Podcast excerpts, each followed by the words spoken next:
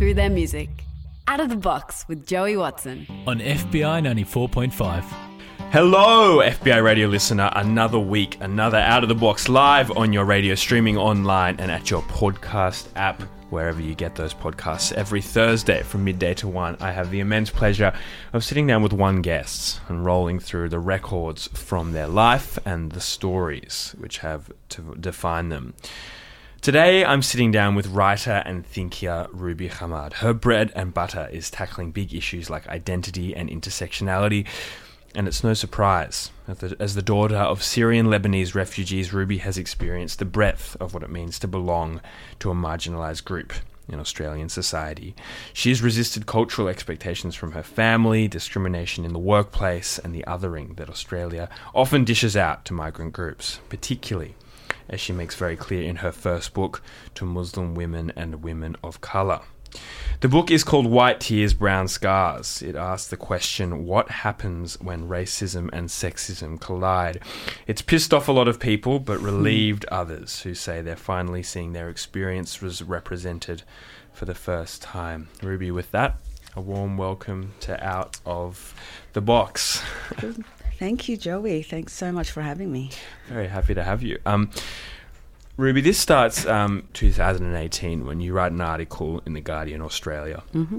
It's titled How White Women Use Strategic Tears to Silence Women of Colour.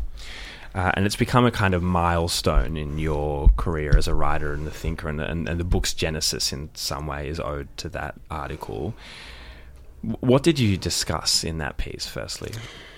So, what what that what that piece was um, about was something that I was starting to piece together with my interactions with friends who are white or were white, friends and colleagues, um, and it's a question formulating in my head. I'm like, why is it lately like every time I try to talk to a white woman about something that either she's done that's upset me or, but, or or even just a disagreement, I kind of end up having to back down and apologize to her. We always end up talking about her feelings, uh, even though I'm the one who's actually got the problem.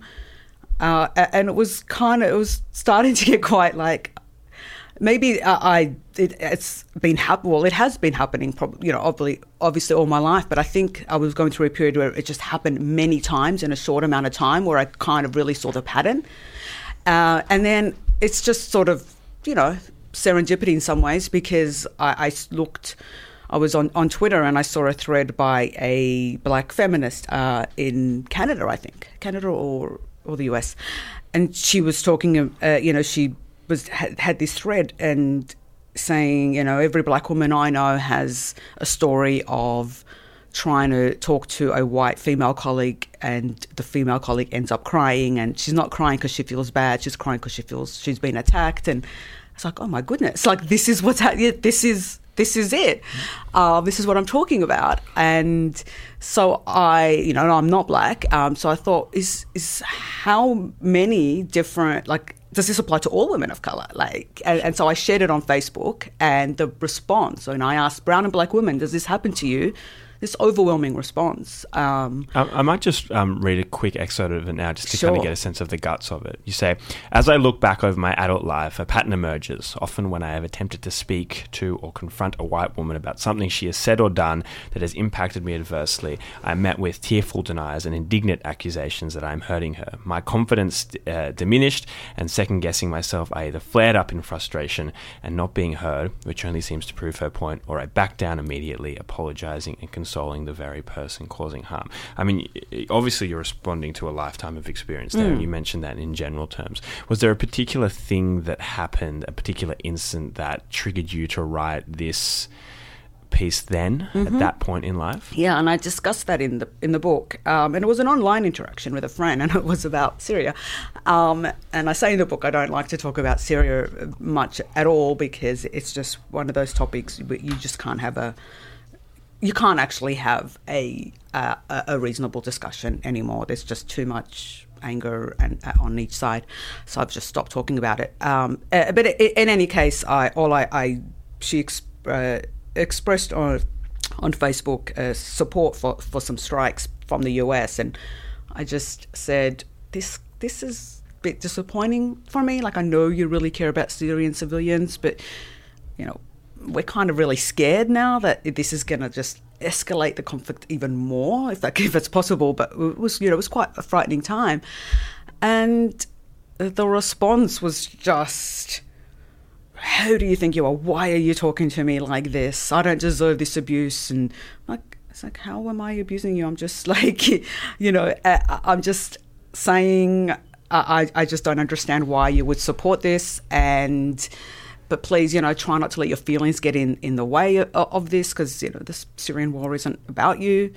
Uh, and she's like, well, no, this is you making the Syrian war about you. And I'm like, well, I mean, in a way, it kind of is because I literally have family there, and that's why I'm having this discussion. But it just didn't, you know, people sort of jumped into the thread to support her and say, you know, why are you, you know, why are you demonizing Liz? I'm like, I'm not. like, what's happening? I couldn't understand. I was like, what the hell? Like, it was really just like, oh my goodness. And this is just an online interaction with a, you know, friend who I met online, but we sort of developed a friendship. We spoke on the phone and, and stuff. So it was just, it was the suddenness of it. Like there was just, it just came from nowhere. It was just and so vicious, and and it was it was it was, obvious, like it was just designed to. Just, well, I mean, I never know. I'm not saying that that they plan these things. I, I'm pretty sure that it was just a sort of an internal response from her, an immediate response, uh, uh, um, and yeah, but the way it just panned out is I just never got to put my point of view because I was immediately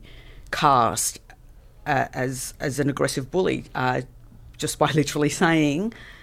I, you know, I, I know you care about Syrian civilians, but it makes me really, you know, it's really disappointing for me that you to support this. Um, that's it, and, and, so that kind of, for days afterwards, I was like, what, like, how, what is this? You know, this is like that time and that time and that time and that time. Why does it always always end up like this? And that that's kind of what led to it.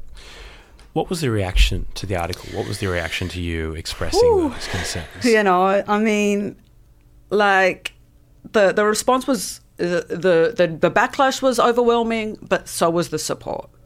Um, and I don't think I've ever quite experienced it on that level before because it did go viral globally. Um, you know, it got to the point where even like, you know, Jordan Peterson and Maajid Nawaz had something to say about it, you know, just like one little article written, you know, for The Guardian Australia. And, and I, I knew that it would I knew it would ruffle feathers, but I thought it would stay confined to Australia and mostly just confined to sort of the feminist space where they were kind of starting to get a bit familiar with these, you know, things like white tears and, and, and white feminism. So I, I just wasn't expecting that. But it was the support that really overwhelmed me because it, uh, coming from overseas, from, you know, Latina women, black women in America, Native um, American women, as well as, you know, Indigenous women, Australian women of colour here, it was just this response of, thank you. We've all known this for a long time, but some, you know, because you happen to write it in this particular space, it, it's, it, it, you know, it exploded it into the mainstream consciousness.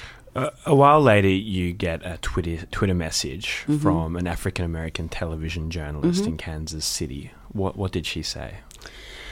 Yeah, so I got this message saying um, uh, this was a few months later. I'd already started researching the book at that point, but but a few months later, just saying she wants to talk to me about the article, and I just thought, oh, okay, this is um, she just wants an interview, because that did happen uh, as well, and so I was like, okay, but you know, sure. I, I, wasn't sure if it was good or bad interview, you know, so I was like, okay, sure, here's my email, and then what she said in the email was that she'd shared my article and lost her job, and I was like like she, she lost she her lost, job. well, she shared the, the, article. Sorry, I should get a bit more detail. She she shared the article on her Facebook page. She's a she's a television journalist in Kansas City. Uh, she shared the article on her private Facebook page. Two co-workers saw it um, and said, uh, so white female co-workers, and said that she they felt offended and that she was creating a hostile work environment based on race and gender. And so she got called into HR um, she got terminated. Uh, she got suspended, and then two two days later terminated. Now there there is backstory to her story in that she'd been working for this station for 14 years, and she'd um, the, the year before had filed a racial discrimination lawsuit. So there was she was already you know, been a quote unquote problem. Um, so they terminated her contract, and But her sharing of your article that you'd written in Sydney, posted on the Guardian in the Australia, United States, yeah. led to her contract being terminated. An award-winning journalist. An Emmy Award, yes. She won an Emmy Award for her coverage of the Obama inauguration. So how's that for like, you know, uh, layers and layers of irony? What, what does Um, that say? What, uh, for you, what, what's what what's the lesson in that? I mean, you talk about it a bit in the book. Yeah, I talk about it in the well, for me the lesson is well, my my first feeling was oh my god, what have I done? I've ruined this woman's life, right? But uh, over over the you know over time, um, the lesson for me is how important it is uh, that we collectivize as women of color and people of color, like all people of color, because our stories aren't all the same, our experiences aren't all the same, and we don't. Our oppression, the marginalization, isn't all the same, but it's in the common threads that we can get stronger together. Because I wrote that piece about what had happened to me, and then I was seeing other women talk about it as well. Um, and then, you know, on the other side of the world, an, an American, you know, black American woman shared it, lost her job, but in the end, she took them to court and she won. Like, so that is what I mean. Like, and, and you know, she said something to me a few months ago after the end of the her trial, and she's like, if it wasn't for your article, I would have just been another black woman that filed a racial discrimination lawsuit and lost. So that gave her some a, a partial victory. Well, what can we play to that, Ruby? What can we play off the top? Okay, so uh, my first song is from St Kilda to King's Cross, uh, Paul Kelly. Uh, what I love about this song, Paul Kelly in, in general, this song in particular, is it's a very a, a very minimalist style of storytelling where he, he it's almost mundane to start with, um, you know, describing, you know, on going on the bus from from, from one capital to, to another, but what's really happening is is what's inside him. You can see that he's at this major point of transformation. I think in his life, something big has shifted, and he gives these clues about. I don't know, there's that line, all around me is like all inside me, and my body left me. Um, so in a way, it's it's it's kind of like similar to to what this article did did for me. I, I didn't see it coming, but it's completely shifted um, my life and my and my work, and it's you know just sort of jumped out at me of nowhere. And, and and so this song is kind of it's a testament to how we can uh, transform even like when when things are, are seeming at, at their lowest. I think.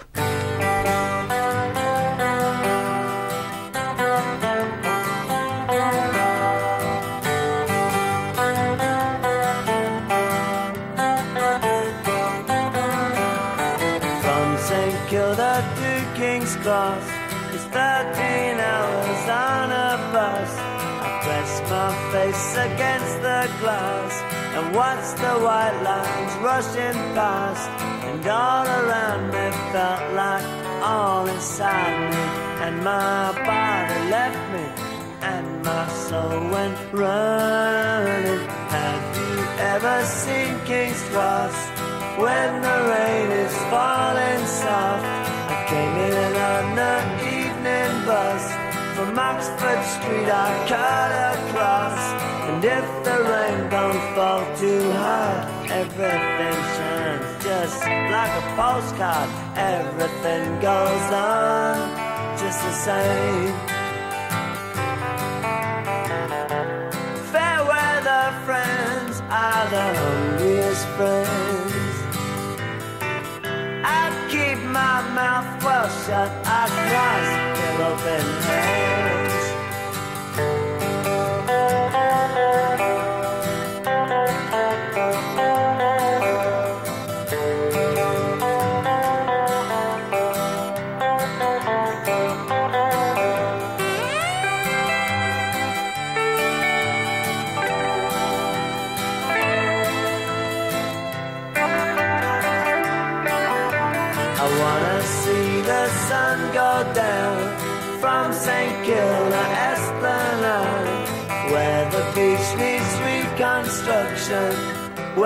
Where the palm trees have it high.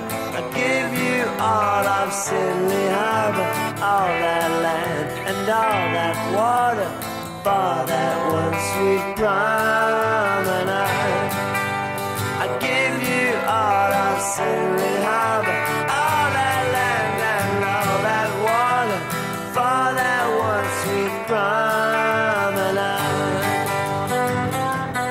There you go. Isn't it wonderful to hear Paul Kelly on your FBI radio at 94.5? The show is out of the box, and that song, that classic from St Kilda's at Two Kings Cross, was brought in by writer uh, Ruby Hamad. Her uh, her book, her her first book, uh, White Tears, Brown Scars, has has just been published recently by Melbourne University Press. You can cop that at your local seller of literature. Ruby, what do you know about the life of your family before they were forced to migrate to Australia in, in the 1980s? uh, I, you can imagine the life, their life in northern Lebanon in the in the seventies was going to be much different to here or to what they experienced. Um, you know, which is not to say it was completely, you know, alien. There, there was a lot of political activity in in the Middle East at that time. My father was a, a trade unionist, so he was involved in, you know, in, in, in politics and in organisation, and there was a reluctance. They they didn't. My dad, in particular, didn't want to leave. Um, he really was hoping the war would settle down, and when it became obvious that it wouldn't, northern Lebanon, where where we were in particular, uh, was hit very hard, and um, you know people were disappearing around us, people were dying, and you know my mum's like, right, you know, you got four kids. Um, at this point, there was four, four when it started, and, and, then by the time I came around, it was six kids. You have to kind of get us out of there. So uh, my bro- my father's sister was living here with her husband, and so she was able to sponsor our family um, on a refugee visa to come here. So so we're very fortunate in that respect. What, what did the migration story mean for the sort of childhood and upbringing that you had in Australia? Well, I mean, it, it was really difficult on my parents, which I can appreciate looking back as an adult. You don't appreciate it so much as a child, um, because it was this completely, you know, this this complete culture shock. So they were still trying to raise us as they would if they were still in Lebanon. Um, without, uh, and they weren't really, I guess, comprehending all of the external messages that we were getting of, of, of living, you know, living in this country with a whole different um, language, a whole different history, and you know, I guess way of life, quote unquote. And so there was quite, um, you know, not not in my early years. Uh, it was more as, as I got into my teenage years. You know, there was a lot of tension between me trying to sort of. Um, establish my independence and assert my autonomy, and my parents really just trying to keep the tradition and the family and that sort of that collective spirit of, of you know the group is, is bigger than the individual kind of going. Uh, identity has become in some way the focus of your writing. It's interesting to reflect mm. on your mm. parents creating the collective. You disagree? Yes and no. I mean, I write. I, I, I really do write about racism and race as a sort of a, a structure and a system, um, which is not which is not to say it's that identity doesn't come into it. But but as I, I know I say at one point in the book, um, you know, identity may be how we see ourselves, but race and racism is how others see us, regardless. Okay, well, if we look at race and racism as a structure, and then I can yeah. um, ask this question in a different way. Sure. Um, was that already reflected to you as a child? What's that? The uh, well, um, racism. If we say race and racism yeah. as a structure, um, yeah. Well, yeah. I mean, how so? Well, because there was there was baggage with, be, with being Arab even then. Um, and by well, the reason I say even then, I mean because this is well before 9 11. And, but there was still, because of, you know, things like the, the fatwa that the Ayatollah, um, you know, issued on, on, on Salman Rushdie, because of um, the Lebanese civil war, indeed, and because of terrorism and the occupation in Palestine. Um, so that violence and, and, that terrorism was sort of transferred onto our, all Arabs. Um, so there was already a a um, you know there was, there was a lot of internalization of messages of Arabs being bad, of Arabs being um, aggressive and violent, and not really belonging. How did that play out for you? How was that shown to you when you were little? Okay, so you know, my earlier years, it was shown through ridicule of um, the Arab language, you know, so so people making fun and just like, oh, Arab, ha, ha, ha, you know, so, sort of stressing that it, it was different.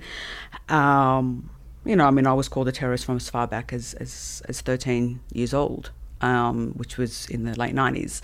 Um, so, uh, sorry, in the late 80s. Uh, so this is well, well before you know, uh, 9/11 and, and Bin Laden. So there was that was already there. Um, and then there was just more the general sort of racism of being being different and not wanting to be different and trying to, to sort of minimize the difference so that so that you can fit in. Did you internalize that? Uh, absolutely. Like I, I hated I started to hate being Arabic. I hated my name, I hated speaking the language. Um, and I was really starting to reject that this became particularly pertinent when you mm. made a decision to study a language yeah. that played out with your father when you were 14. Can you tell me about that? Yeah, so, you know, I was in year nine and they're like, okay, you guys get to choose an elective. It was like either art or language or something. So I chose, I chose Italian. And I just thought, cool, I get to do another language. I was at that point still studying, you know, Arabic in, in Saturday school, but Arabic's a very difficult language, even when you grow up with it, right? To, to learn formally. So I was, I was struggling with it, and my father knew I was struggling with it. So he obviously would have wanted me to do Arabic at school as well, uh, regular schools, to kind of fortify it and strengthen it. But I was like, no, I want to do something different, you know. Um, and so he was very upset, and he's like, I don't understand, like. You know, Italian's fine, but you're not Italian. Don't you want to learn your own family's language? Don't you? Isn't that important? You know. And I was just kind of like, no, you know, it wasn't to me then. And I re- re- seriously regret it now. I would give anything to, to, to be, you know, completely fluent in, in the language and reading and writing it, but, but I'm not. I'm trying though. Um, yeah, so, so it was very upsetting for him. And I think it, it, kind of seems like a small incident, but I think for him it was really um, emblematic of the fact that his children were not going to grow up to be what he imagined and wanted. How did your parents' approach to parenting you change when you started to become a teenager? Mm. Well, what because what what I remember is is as a child, I was um, me and my younger brother were always hanging out together. So we were playing cricket in the street, or climbing the trees and rooftop at the school, the, you know, our, our, our primary school. And my parents were fine with it. And we'd be out at the park until like sunset in the summer, you know, so like eight o'clock. And yeah, there, there was no real differentiation made between us as very young. But then as I started to get a bit older and puberty was hitting, then they started to get strict on me and not on my brother. And it was really difficult. Was what really do you mean difficult. by stricter? What were well, they? The, um, uh, you can't stay out, you know, as late you know, come back home directly after school. Um, no, you can't, you know, go to the park and play cricket with all the guys and and you know so there was just um, there was that and then there was also uh, more responsibilities for me in the house and you know like okay you have to start housework so make the beds and vacuum, and my brothers didn't have to do any of that. So there was that real sort of you start to see the split between between the genders at that age, where it was just kind of expected that the girls would start to make the home their priority. We'll leave that as a tantalizing cliffhanger in the story because it's time to go to another song. what what can we play to your, your childhood and your, your teenage years growing up in Australia, Ruby? Okay, so I chose this song because it really it, it, kind of gives an insight into the kind of child I was. I was, I was really quite serious, and I was quite um, I was already in, thinking a lot. I was already living inside my, my head, and one thing I was um, often thinking about was nostalgia and aging and not in the sense of being afraid of it, but in the sense of, of looking back and, and feeling kind of wistful for the past when I was already, I was like, you know, 12, 13 years old. Uh, and so this song is, is Veronica by Elvis Costello, um, which is, I love because of what I just said. It, it is a song about, um, uh, well, well, it's a song he wrote it about his his grandmother who had dementia, um, and so her final years of of losing who she was, um, but he wasn't sure if she really did or if it was still inside her. That, but we just couldn't access it anymore because we don't really understand how Alzheimer's works. And the other reason I love it is because it's um, it's one of those. It's got a. It's quite a sad, a tragic song in, in many ways, but it's got a really great happy beat. So I, I kind of like that dissonance between the the mood of the song and its actual, you know. Pretty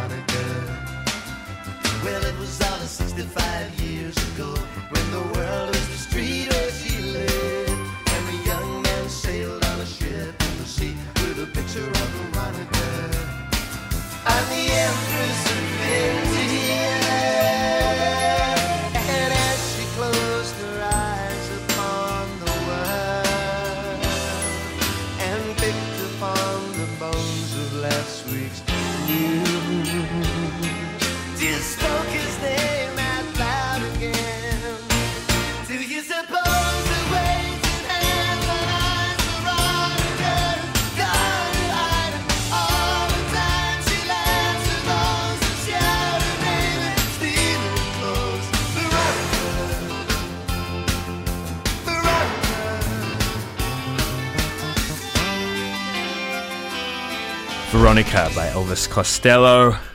Thank you very much to Ruby, Ruby Hamad for bringing that particular track in today. She is my guest on this show, Out of the Box. We are rolling through her stories and her records. Her book, uh, White Tears, Brown Scars, has just been published by Melbourne University Press. Ruby, how how had your relationship uh, with your mother developed over your teenage years? If you don't mind me going slightly psychotherapeutic. I'm talking about my family more than I ever have publicly. Um, look, it's hard because I look back on it now and I'm. It's different when you look back. I, I I'm much more sympathetic to my my parents' position and, and perspective now than I was at the time. At the time, I was I was I struggled with it a lot, so I, had a lot of resentment. It, it didn't I didn't show it though, and I think that's something that kind of shocked my parents um, when I was a bit older. In that, ever, ever, from when I was about 12, 13, I was already they were kind of already losing me, if you like, because I never showed it. I, I still sort of played the, the on the outside, the dutiful daughter, did what I was told. Sometimes I'd be like, no, I don't want to do that. But overall, I was pretty, pretty um, sort of passive. Um, but internally, I was just like, okay, I, I can't do anything about my situation now. But I know that as soon as I'm old enough, I, I have to leave. I can't live like this because, you know, I know they're my parents. I love them, but I want my own life. I don't. I don't want to sort of be focused on trying to find a husband and making sure he's a good, you know, boy from the community. I, I just want to live my life. on travel. I want to do what I want to do and just be in control of my life. So, how did you do that? What What did you do when you were nineteen? Oh my goodness. I went, no, I left for uni one day and didn't go back. Um, so, and this was not something Arab girls. It's it's a it's a more common now for Arab girls to to, to leave home before marriage. Um, you know, for first generation, you know, my, my so like it was all new um, when this happened in the nineties, and and just wasn't really done. Um, and if it was done, it was done to elope with a guy um, that wasn't approved, but there was no guy for me. Like that wasn't because of a guy that I left. Um, so what I did was every time, for for a few weeks beforehand, every time I left for uni, I'd take a, like a plastic bag with me of my stuff and give it to my friend. Um, and then it just came the day when there was only one bag left. I was like, okay, I guess this is it. Um, and yeah, so that's how that happened. Um, it was horrible. It was horrible. Like, like it was horrible for me. It was horrible for my family, and it's not something I would ever want to experience again. And I don't even know if like if I'd have the strength to do something like that again. When you're 19 years old, you know, it's things. Um, yeah, yeah, it's a lot easier in many ways. Even though it's harder because you're so young and, and immature and inexperienced, but it's easier because there's sort of yeah, I, I guess you don't know how hard it's going to be. So, Where did you go to live Uh, on, on that night, friends. for instance? Yeah, well, straight to a friend's place, who's you know who was a, a lifelong school friend. So she, you know, she she knew about you know the sort of the family situation, um, and so then I just went from having quite a sheltered life to just being kind of like, oh my god, I, I, what do I do with all this freedom? But it was freedom in some ways, and in other ways not, because it, it just came at such a huge cost for myself and, and for my for my parents and, and, and family and um, yeah it was it was it was rough it was a rough time What can we play for that life-defining Well, decision? yeah Ruby? so this song was kind of my theme song for a long time after that um, and you'll see why I don't even really think I need to explain it it's She's Got Her Ticket by Tracy Chapman She's got her ticket. I think she gonna use it. I think she going to fly away. No one should try and stop her, persuade her with their power. She says that her mind is made.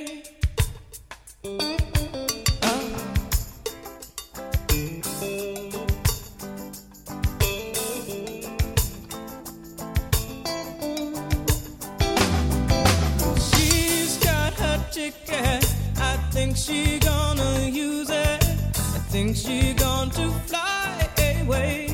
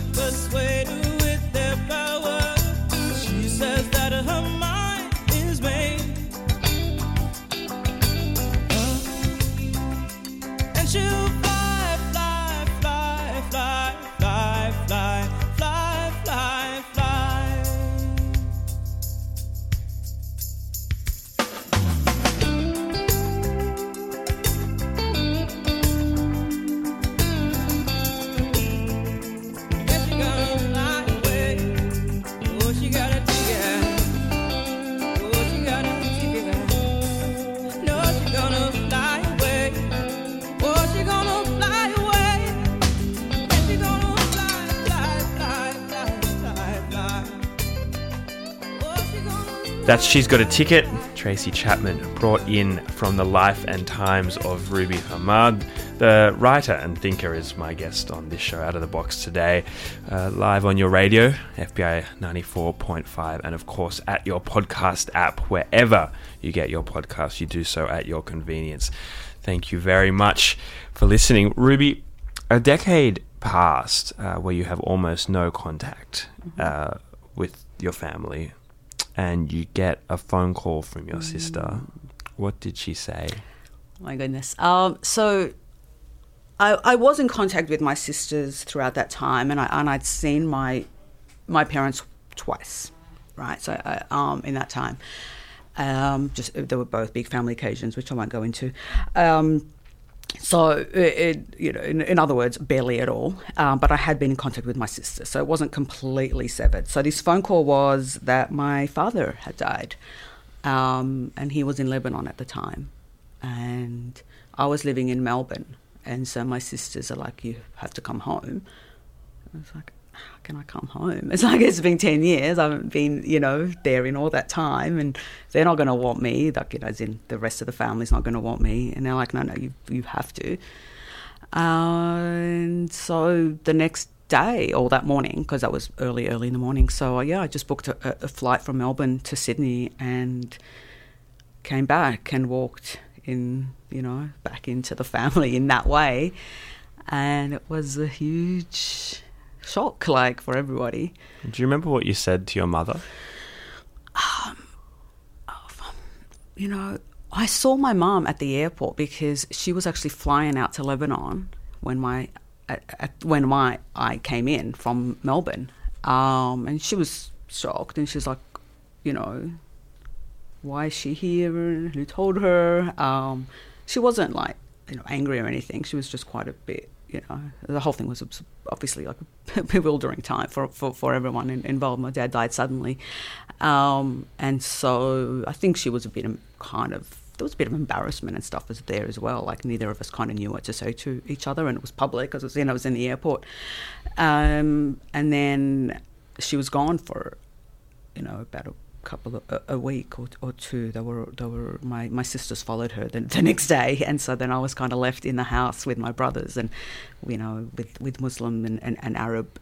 You know, when someone dies for, for days, there's a constant stream of visitors, and you know, so uh, I was kind of left to deal with being immersed not just back in the family and the culture, but at one of those really sort of key points in the culture, which is when a death occurs. And, you know, my, my father was a very, um, like he was very popular and, and, and, respected and liked in, in, in that community as well. So so there was a lot of people coming around and and so yeah, I was just kind of like, am I really here? And then I could see the people giving me kind of bit strange looks. Like some them didn't even know who I was, you know, because they just had no idea that there was this other daughter that existed. And um, so it was it was very. Um, yeah, it was it was quite a, an intense time. Um, and but yeah, I, I, did sort of reconcile with, with my brothers and my mother and the rest of the family. After that, I was already in, in contact with my sisters. Um, so you know, it was it was hard because in one sense, I'm like,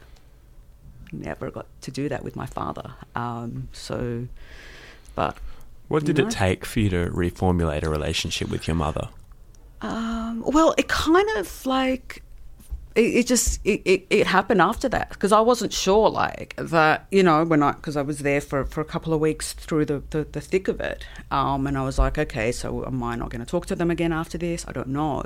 But um, we did like like you know uh, I did you know m- went back to Melbourne to, to go back to, to, to film school there but I would go because I would visit Sydney every you know couple of months or a few months anyway to see my sister, and, and so I was I would still do that, um, but I would also go visit uh, my brothers and my my mum, and it took a while to kind of get reaccustomed to that because it was.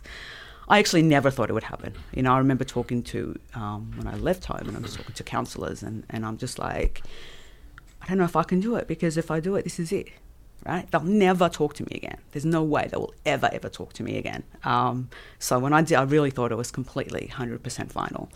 Um, and kind of makes me sad that I didn't sort of try before my, my father died. And in a way, I, I, I guess there was a part of me that always thought I would, like that. There was, that, um, you know, I did see him one time. It was my sister's wedding, and which was also kind of awkward as well. But it, that was, you know, at a venue, so I, I didn't stay for the whole thing. But I did go, and and you know, he talked to me for a little while, and he was, you know, I could just see the sadness in his eyes. I don't think he still understood. Um, but yeah, and so I guess that after that, there was this part of me that thought, "Uh, we'll get it together someday.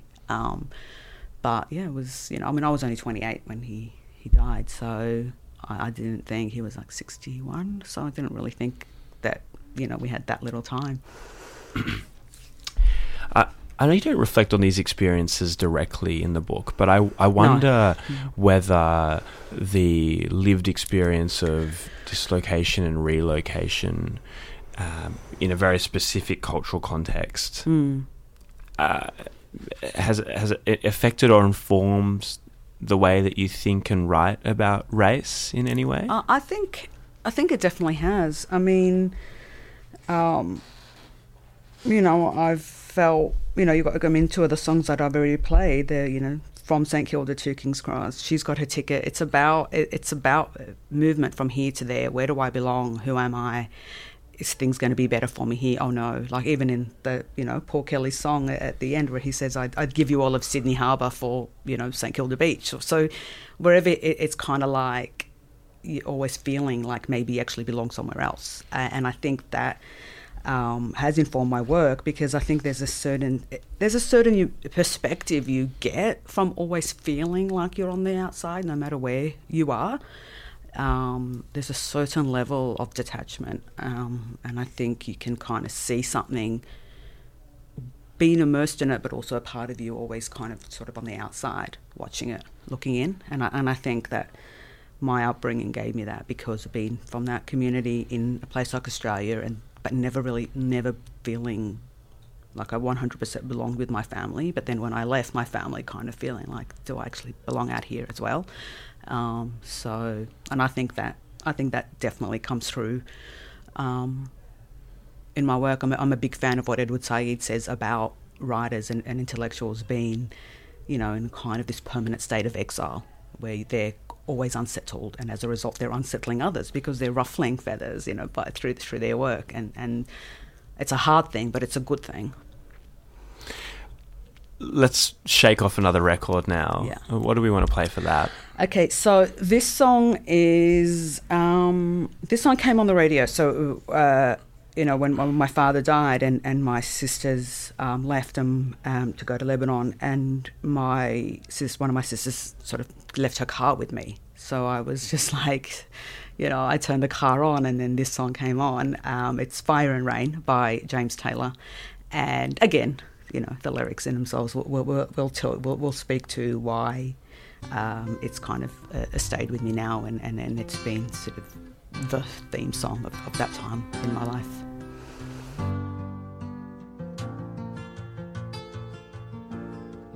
Just yesterday morning, they let me know you were gone. Suzanne, the plans they made put an end to you. I walked out this morning and I wrote down this song. I just can't remember who to send it to. I've seen fire and I've seen rain. I've seen sunny days that I thought would never end. I've seen lonely times when I could not find a friend. But I always thought that I'd see you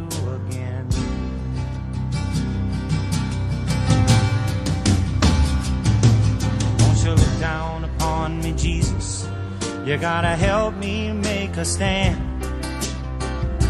You just got to see me through another day. My body's aching and my time is at hand. I won't make it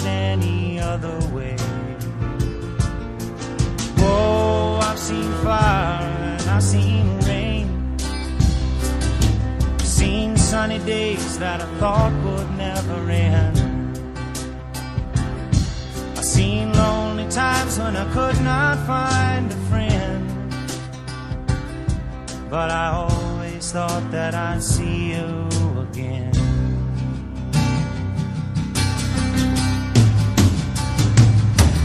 Been walking my mind to an easy time, my back turned towards the sun.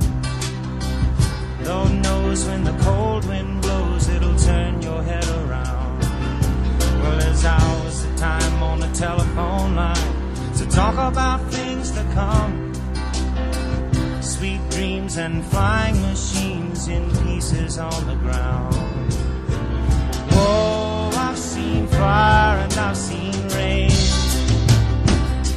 I've seen sunny days that I thought would never end. Seen lonely times when I could not find a friend. But I always thought that I'd see you, baby, one more time again. Thought I'd see you one more time again. There's just a few things coming my way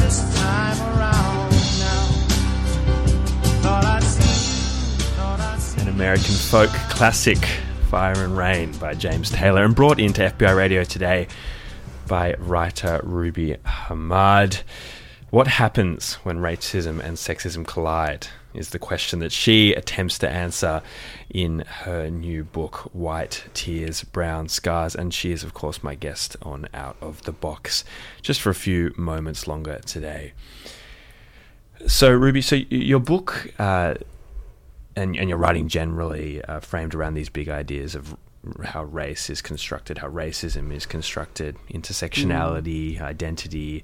Um, n- now that we know a bit of your story, I, I was wondering if we could bring them down a bit. And I'm particularly interested in this uh, idea of intersectionality because it's kind of uh, a concept that either people don't know about or people think that they know about but then really don't. That's kind of what I discovered when I was researching for this. Yeah. Uh, Could you give us a bit of a sense of intersectionality and also w- what it means and how it, it's applied to you? Yeah, and I mean, you're right about that. It, in, in a sense, it's one of those words that's used so often that it's almost lost its meaning because it's not kind of used in the spirit or in the way in which the person who came up with it intended. So, so Kimberlé Crenshaw's, it's just a, a who, the American black American academic who came up with it. It's, it's really it's a metaphor. Like it's it's it's a way to be able to see. Um, you know things and and uh, in a way that you hadn't before. So to literally ch- chose an intersection because you know an intersection cars come from this direction and they come from that direction.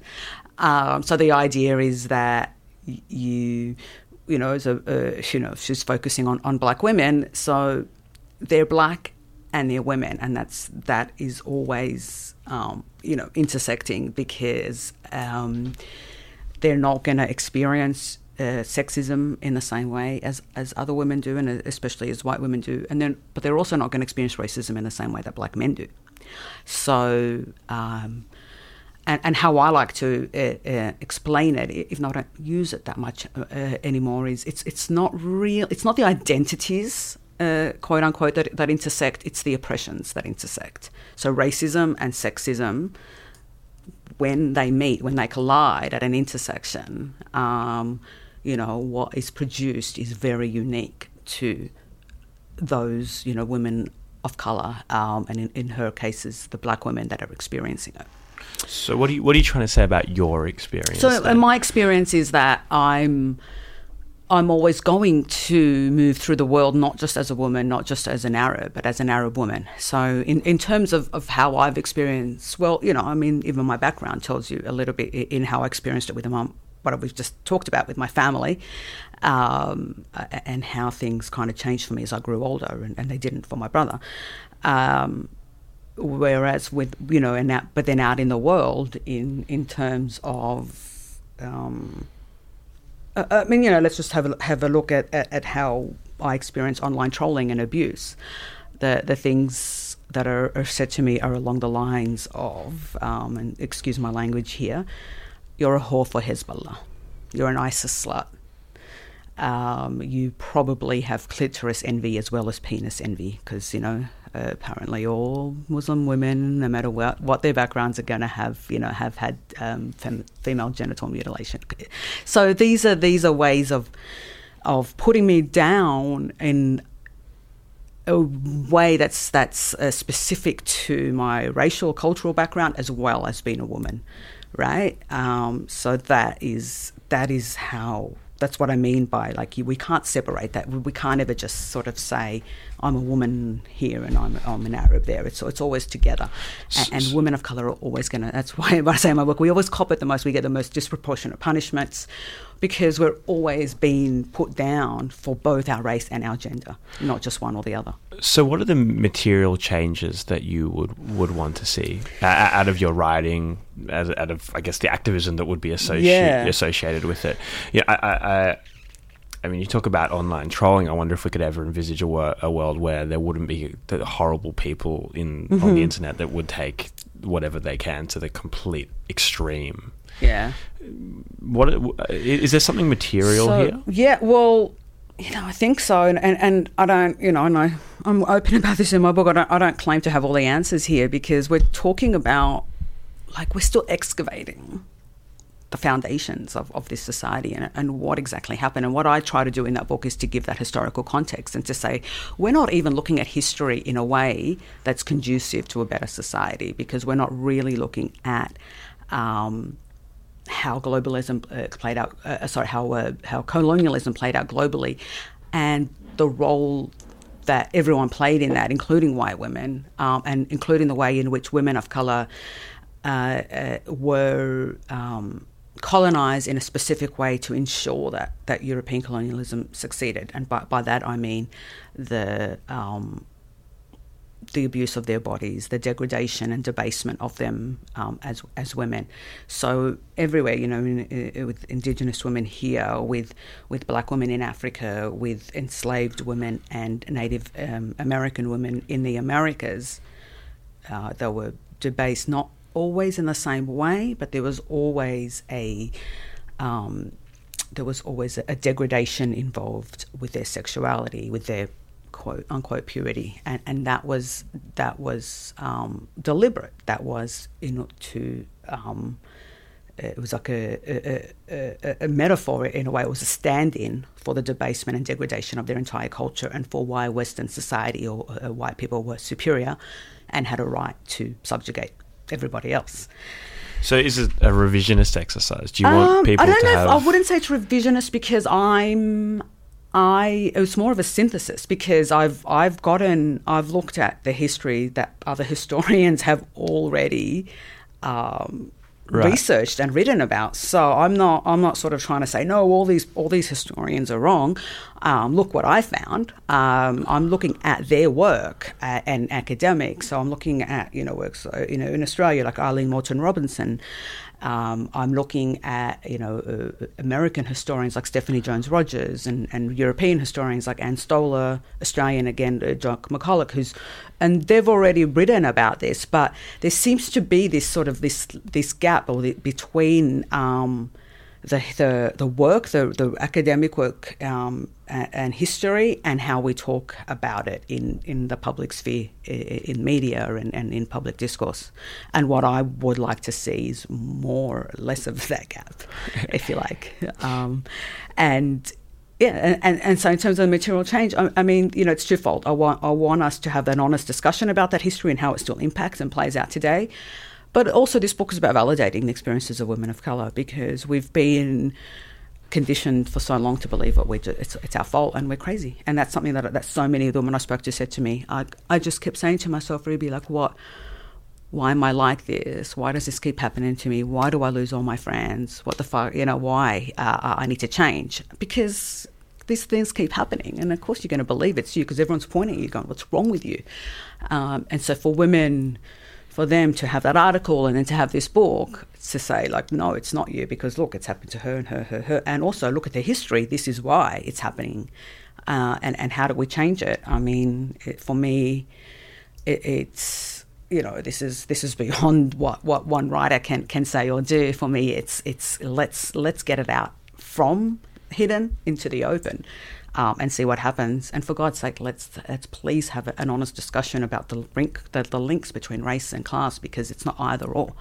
You know, it's not either or. It's not like no, stop talking about that. We have to talk about class. It, it's it's you know racialization was a class created in order to cement you know economic power um, and so that is that's another thing that we that, that we're not really looking at I think honestly Well, with that, Ruby, what can we play to, to pull out of this episode of Okay, so my last song is uh, my intro to rave music when I was a young teenager. So before this song, I was um, I was always putting my sister down because she liked dance music, and I, I was seriously into the, the grunge, the good stuff, you know.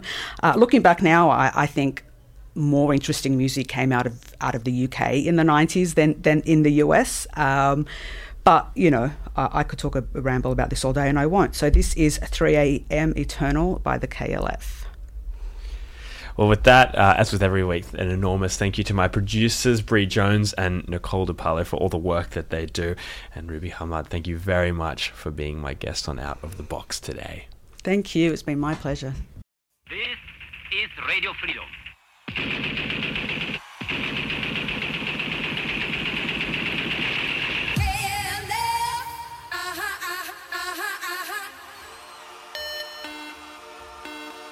KLF is gonna rock ya.